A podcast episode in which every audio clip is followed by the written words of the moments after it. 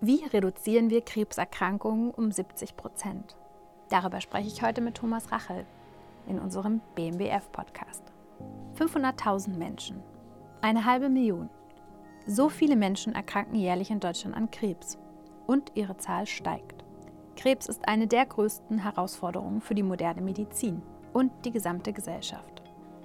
Aber was können gesunde Menschen dafür tun, um ihr Krebsrisiko zu senken?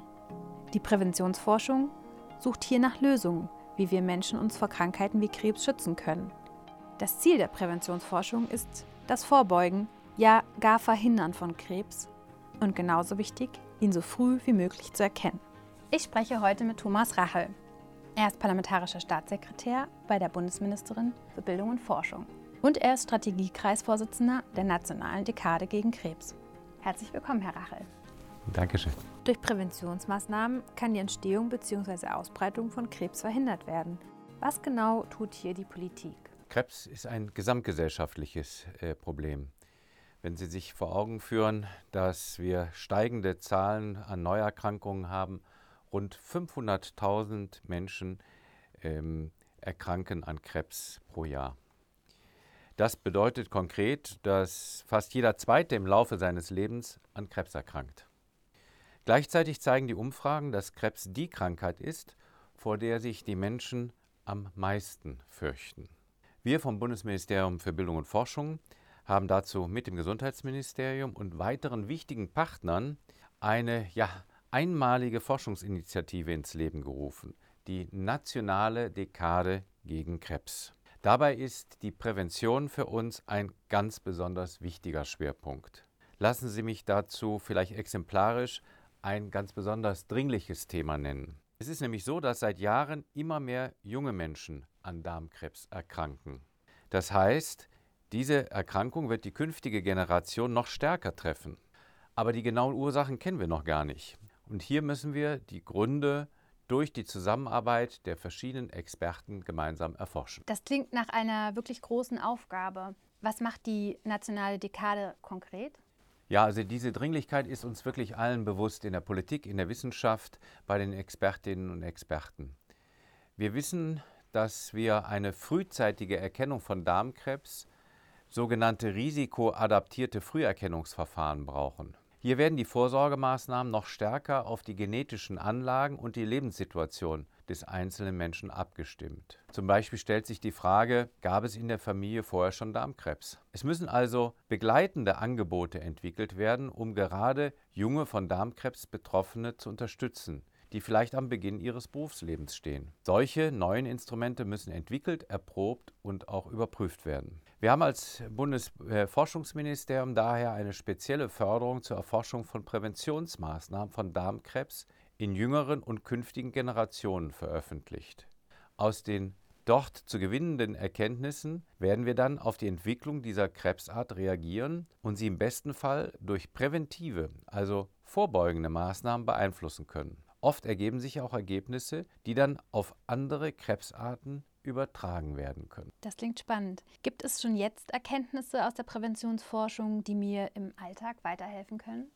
Ja, es gibt Hinweise, dass zum Beispiel unsere Ernährung einen wesentlichen Einfluss auf das Risiko hat, an Krebs zu erkranken. Wenn ich beim Beispiel Darmkrebs bleiben darf, der Verzehr von vielem rotem und verarbeitetem Fleisch erhöht das Risiko für Darmkrebs.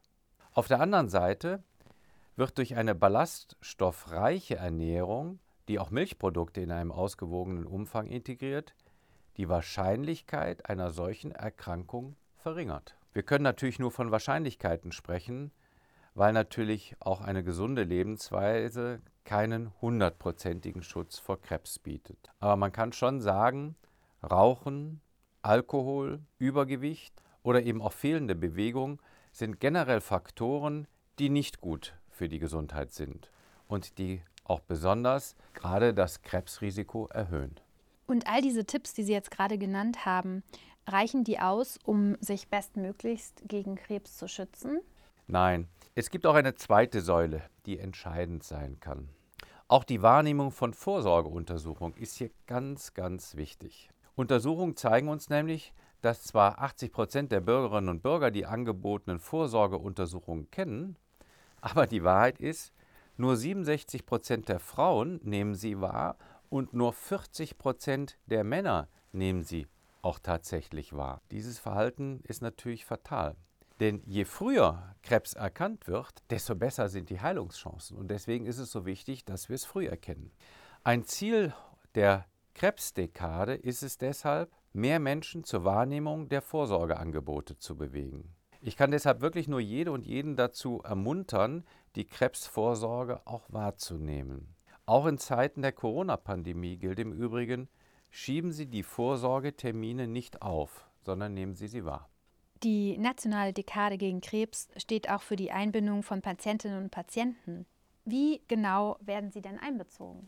Das ist wirklich ein wichtiger Punkt. Die Perspektiven von den Betroffenen sollten in allen Phasen der Forschung berücksichtigt werden. Also schon bei der Formulierung von Fragestellungen bis zur Frage, wie die Ergebnisse in der Praxis umgesetzt werden. In der nationalen Dekade gegen Krebs haben wir Patientenvertreterinnen und Patientenvertreter eingebunden bis in das höchste Gremium hinein. Und zwar gleichberechtigt neben den Forschern. So stellen wir im Rahmen der Dekade gegen Krebs sicher, dass die Patientinnen- und Patientenperspektive bei allen Fragen auf Augenhöhe berücksichtigt wird. Wir möchten gerne, dass das auch jenseits der Dekade gehandhabt wird. Und wir gehen als Bundesministerium für Bildung und Forschung deshalb auch mit gutem Beispiel voran.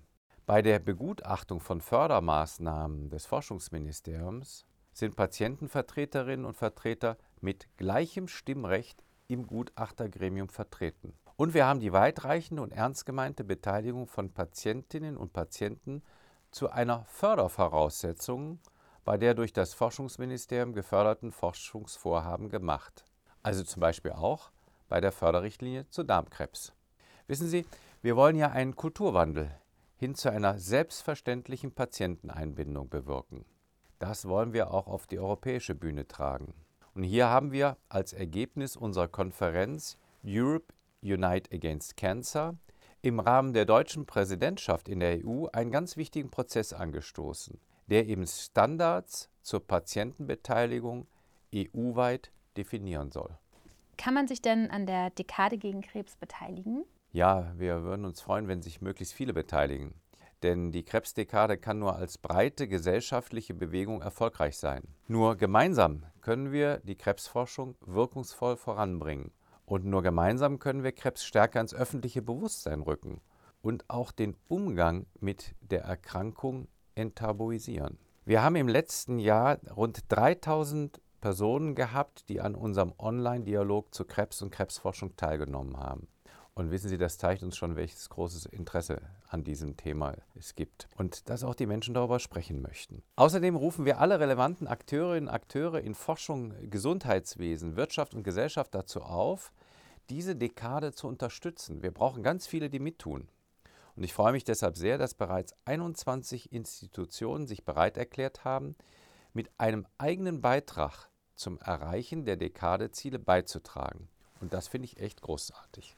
Lassen Sie uns zum Schluss einen Blick in die Zukunft werfen. Was sehen Sie am Ende der zehn Jahre Krebsdekade? Ein Blick in zehn Jahre hinein, das ist wirklich ein weiter Blick. Was haben wir vielleicht in den ersten zwei Jahren erreicht? Ich glaube schon eine Menge. Wir bauen eine sehr erfolgreiche Institution weiter aus, bei der wir es geschafft haben, Spitzenforschung und Behandlung unter einem Dach stattfinden zu lassen. Das ist das sogenannte Nationale Zentrum für Tumorerkrankungen, NCT. Dies findet im Moment erfolgreich in Heidelberg und in Dresden statt. Und wir werden jetzt vier weitere Standorte schaffen, in denen täglich das Beste gegeben wird, Menschen zu helfen, also Forschung frühzeitig an die Betten der Erkrankten zu bringen. Krebskranke Menschen werden an diesen NCTs einen direkten Zugang zu den aktuellen Ergebnissen aus der Krebsforschung erhalten und auch zu neuen Therapie- und Diagnosemöglichkeiten. Und schneller kann man Erkenntnisse wahrlich nicht in die Anwendung bringen. Ja, und darüber hinaus fördern wir auch sogenannte praxisverändernde Studien. Hier werden also unterschiedlich bereits angewandte Therapiemaßnahmen miteinander verglichen. Und so können wir sicherstellen, dass in der Versorgungspraxis Betroffenen die wirkungsvollste Maßnahme zugutekommen kann. Sie sehen also, wir arbeiten mit hohem Tempo in der Dekade gegen Krebs. Und wir möchten gerne, dass die Ergebnisse unserer Forschungsmaßnahmen in die onkologische Praxis einfließen. Was bedeutet das konkret bei der Darmkrebsprävention? Das erstens, dass wir insbesondere junge Menschen mit hohem Erkrankungsrisiko, weil sie zum Beispiel eine erbliche Vorprägung haben, engmaschige Vorsorge- und Früherkennungsuntersuchungen anbieten können. Das wäre natürlich ein großer Schritt, um die Zahl von Krebsneuerkrankungen zu senken. Und zweitens werden Ärztinnen und Ärzte auf Basis der wissenschaftlichen Erkenntnisse ihren Patientinnen und Patienten noch bessere, schonendere, individuellere Krebsbehandlungen anbieten können. Ja, und dann gibt es natürlich immer noch ungelöste Fragen in Bezug auf die Mechanismen von Krebszellen. Wie schaffen die es, gegen bestimmte Therapien plötzlich unempfindlich zu werden? Um darauf Antworten zu finden, haben wir die BMBF-Förderrichtlinie Tumorheterogenität, klonale Tumorevolution und Therapieresistenz veröffentlicht. Auch hierzu werden in zehn Jahren Ergebnisse vorliegen, die in Form von wirkungsvolleren Therapien Betroffenen zugutekommen. Wissen Sie, ich wünsche mir, dass wir mit jedem Jahr Krebsdekade auch weitere hilfreiche Unterstützerinnen und Unterstützer für die Krebsforschung gewinnen können. Und dass wir diesen Kulturwandel, den wir initiiert haben, wirklich durchgesetzt haben. Wir wollen auch gemeinsam mit unseren Partnern und Unterstützern den gesellschaftlichen Umgang mit Krebs enttabuisieren. Denn Krebs geht uns schließlich alle an. Warum liegt Ihnen die nationale Dekade gegen Krebs persönlich am Herzen? Ich weiß aus vielen Gesprächen, dass die Nachricht, an Krebs erkrankt zu sein, ein Schock für die Betroffenen und für die Familien ist. Es verändert das Leben der Betroffenen und auch das Umfeld der Freunde und Familie, die einen Krebserkrankten begleiten, ist davon mit betroffen. Und wenn man sich vor Augen führt, dass rund die Hälfte der Bevölkerung, statistisch jedenfalls, einmal Krebs erleiden wird, zeigt das die enorme Kraft, die in dieser Erkrankung liegt, die enorme Zahl der Betroffenen. Und deswegen müssen wir einfach was machen. Und das reicht nicht ein, zwei Jahre, sondern wir wollen jetzt mal zehn Jahre diesem Thema Gewicht und Kraft geben. Wenn Sie, liebe Hörerinnen und Hörer, mehr über die nationale Dekade gegen Krebs erfahren möchten, besuchen Sie unsere Webseite unter www.dekade-gegen-krebs.de. Danke fürs Zuhören und bleiben Sie gesund.